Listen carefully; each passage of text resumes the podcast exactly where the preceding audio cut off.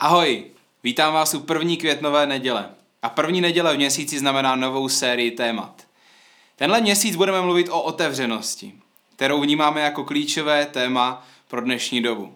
Když se podíváte do naší společnosti, tak není těžké si všimnout, že není ideální. Žádná společnost není ideální. Ale občas z ní jsou vidět skvělé projevy otevřenosti a štědrosti. Možná jste nedávno slyšeli o tom, že rodiče Maxe, který má vzácnou nemoc oslabující svaly a kterému zbývaly pouze dva měsíce, na aplikaci léku, který stojí 2 miliony dolarů, se podařilo od jednotlivých dárců vybrat 62 milionů za 10 dní v Česku.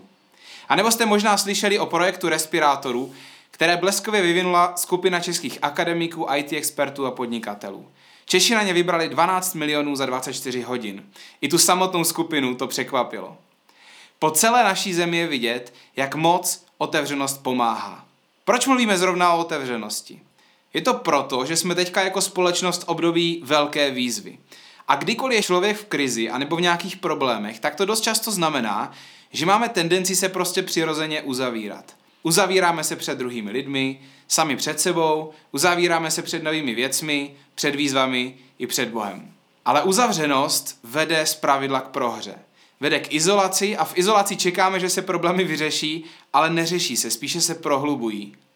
Otevřenost naproti tomu velmi často zachraňuje, byť nikdy není zadarmo.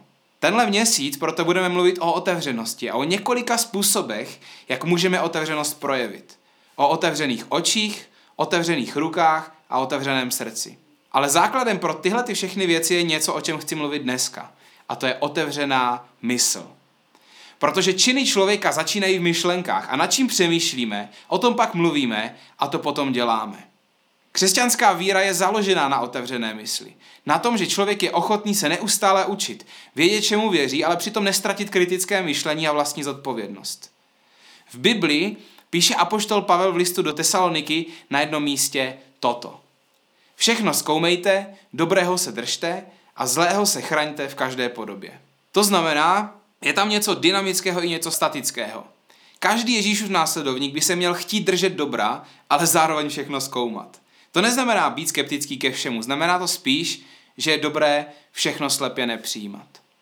Křesťanská víra je založená na neustálé změně myšlení a na ochotě se učit a měnit. Otevřenost znamená být otevřený na Boha, i na lidi okolo nás a otevřený ke změně nás samotných. Když se podíváme na první Ježíšovo zaznamenané slovo k lidem v Evangeliu Marka, tak mluví tady přesně o tomto. Píše se tam, v té době začal Ježíš kázat. Změňte se, Bůh je tu a zakládá na zemi své království. V jiných překladech se tam místo změňte se píše čínte pokání, což zní, jako by to znamenalo to, že má člověk někde klečet před Bohem a litovat svých hříchů. Ale pokání, tedy řecké slovo metanoja, má význam změna myšlení, což je mnohem hlubší věc, než jenom projevit lítost. Znamená to se vydat prostě úplně jiným směrem. To, co chci říct, je, že stejně jako svaly v těle musíme posilovat, tak i mysl musíme cvičit, aby se rozvíjela. Řeknu to ještě jednou. Tak jako potřebujeme posilovat svaly v našem těle, aby bylo silné, i naši mysl musíme trénovat, aby se rozvíjela. A stejně jako u svalů je to někdy namáhavé. Pokud se chceme v životě držet pravdy a následovat Ježíše, naše mysl nebude mít nikdy odpočinek. Následování Ježíše není bezmyšlenkovitá víra, je to přesně naopak. Vyžaduje plné zapojení a neustále cvičení naší mysli. Otevřená mysl je jeden z největších dárků, které můžete dát lidem okolo vás, svým přátelům, vašemu partnerovi i sami sobě. Ale ještě předtím, než se pustíme do toho, jak otevřená mysl vlastně vypadá a jak se chová člověk s otevřenou myslí, tak si nejdřív povíme, co otevřená mysl neznamená. Otevřená mysl neznamená dvě věci. Za prvé neznamená naivitu. Mít otevřenou mysl neznamená věřit okamžitě všemu. Jak psal apoštol Pavel, všechno zkoumejte, dobrého se držte. Naivita neznamená, že člověk věří všemu hned, ale znamená to, že zkoumáme. V posledních týdnech je hrozně moc informací. A zrovna o konkrétně o koronaviru říká každý něco jiného.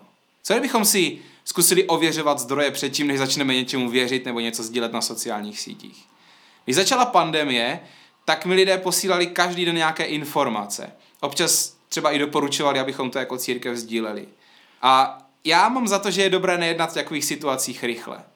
Spousta lidí okolo mě sdílela různé věci a nakonec se ukázalo, že ty věci jsou úplně jinak a u některých věcí do dneška nevíme, jak vlastně jsou. Jo, chci mít otevřenou mysl k tomu, že věci můžou být různě, ale nechci jednat rychle. Otevřená mysl neznamená, neznamená naivitu. Pořád je potřeba ověřovat fakta a zdroje. A za druhé, otevřená mysl taky neznamená, že člověk nemá svoje přesvědčení. Pokud má člověk otevřenou mysl k učení a k novým myšlenkám, neznamená to, že ničemu nevěří. Neznamená to, že by měl věřit, že pravda je relativní, že je pro každého člověka jiná. Člověk s otevřenou myslí urazil nějakou cestu, má svoje přesvědčení, ví, čemu věří, ale zároveň také ví, že má tu cestu ještě i před sebou a že bude na cestě až do konce a podle toho se chová. Prostě vím, že nevím všechno. Bible sama mluví o tom, že naše poznání je jenom částečné. A to by nám mělo dávat do našeho poznávání a jednání s druhými lidmi pokoru. Otevřená mysl je totiž strašně moc o pokoře. Takže otevřená mysl neznamená naivitu a neznamená to taky to, že člověk nemá své přesvědčení. Co tedy otevřená mysl znamená? Už jsem dneska jednou řekl, že to je jeden z největších dárků, který můžete dát lidem okolo vás, svým přátelům, svému partnerovi i sami sobě. A teď se k tomu konečně dostáváme. V poslední části dnešního slova vám chci dát pět bodů, proč si myslím, že otevřená mysl může zachraňovat nás samotné i druhé. Chci vám dát pět příkladů o tom, jak jedná člověk s otevřenou myslí. Člověk, který má otevřenou mysl na Boha, na druhé lidi i na změnu sebe sama. První bod jsem už sice dneska zmínil, ale zároveň je takovým základem pro všechny ostatní a tak ještě jednou. Za prvé, člověk s otevřenou myslí je ochotný neustále se učit. Poslední Ježíšův příkaz církvi se týkal toho, aby církev z lidí vychovávala učedníci. Učedníci nejsou lidé, kteří všechno ví, nejsou to experti, ale jsou to lidi, kteří jsou ochotní vyzývat svoji mysl a učit se. Otevřená mysl znamená, že vím, že toho ještě spoustu nevím, ale nejenom, že to teoreticky vím, ale že se podle toho chovám. Že podle toho mám pokoru a ochotu naslouchat. Mému tatínkovi je 77 let a často mluví o postoji učedníka, tedy někoho, kdo se neustále je ochotný učit. Ale co víc, sám takový postoj má. A je to tak, že člověk se nepřestane učit a neměl by se přestat učit až do konce svého života. Je super klást otázky, ptát se. Dneska se, jak kdyby jsme ztratili schopnost a chuť se ptát na, na otázky. Ale nejenom se ptát a rýpat, ale opravdově toužit po odpovědích. Lidé, kteří opravdově touží po odpovědích, totiž dlouhodobě vždycky rostou, protože je jasné, že k ním musí dojít protože pán Bůh dává odpovědi.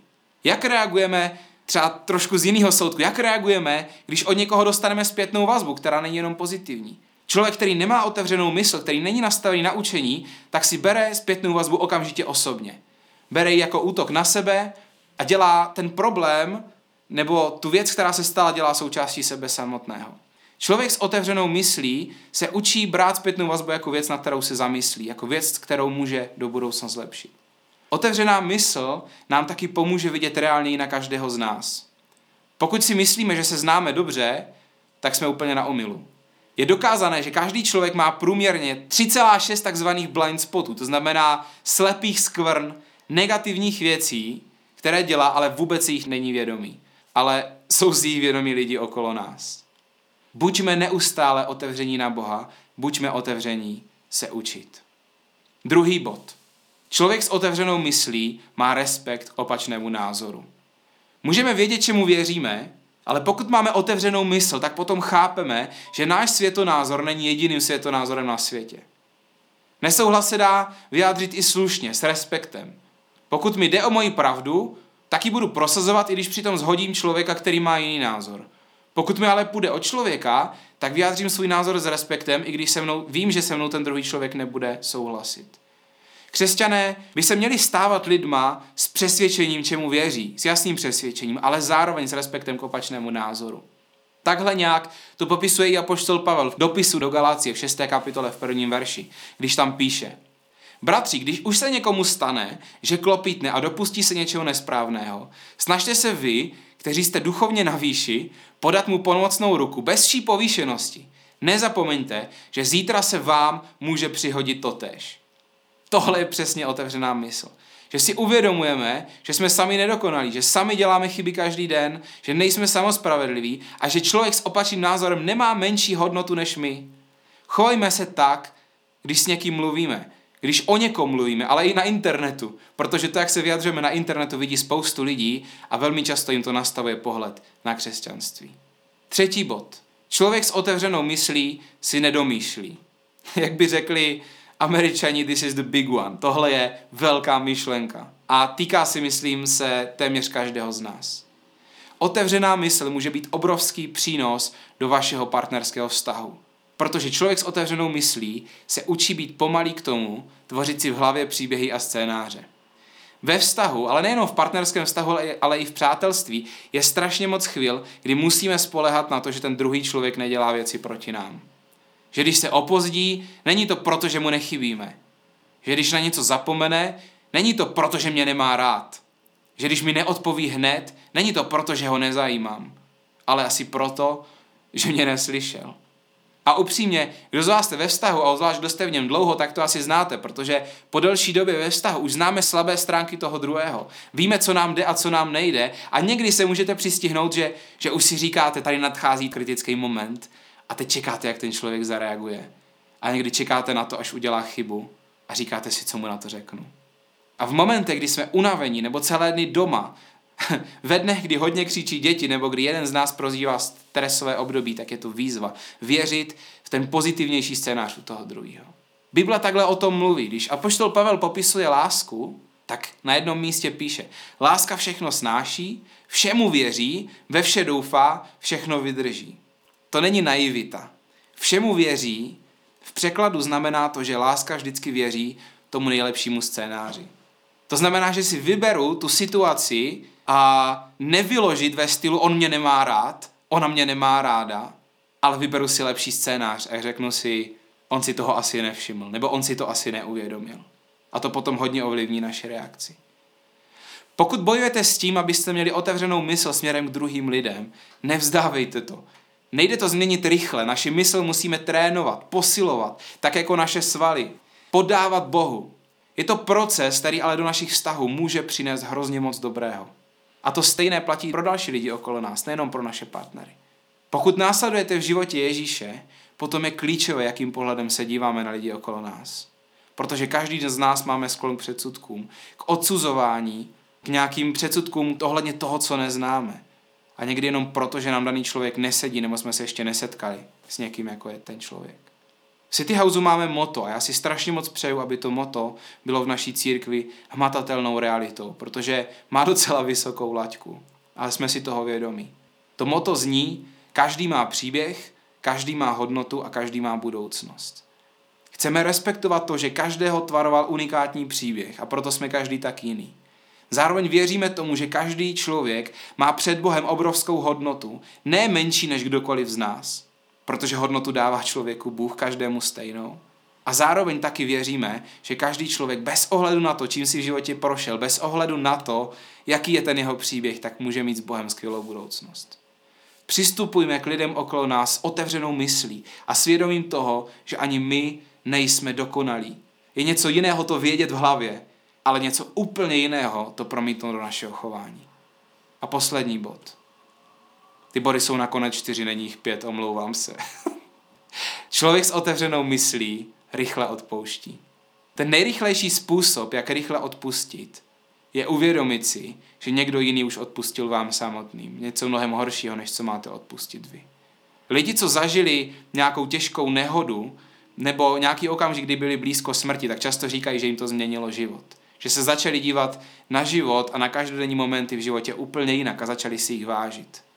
Takhle nějak by měl žít každý Ježíšův následovník. Uvědomit si, že nám Pán Bůh strašně moc odpustil. Něco, co jsme nemohli, za co jsme nemohli zaplatit sami. Jako u dalších bodů, které jsem zmínil, a to bylo učení se, respekt k jinému názoru a nedomýšlení si, i tenhle ten bod je založený na pokoře. Pokud vím, že sám chybuju, že sám nedokážu nedělat chyby, potom je jednodušší odpustit. Protože si uvědomíme, kolik my, kolikrát my sami potřebujeme odpustit. Pán Bůh na jednom místě, přímo Ježíš, Ježíšova slova to jsou, nastavuje docela přímočarý tvrdý podmínky. Ježíš říká na jednom místě v Lukášově evangeliu. Nesuďte a nebudete souzeni.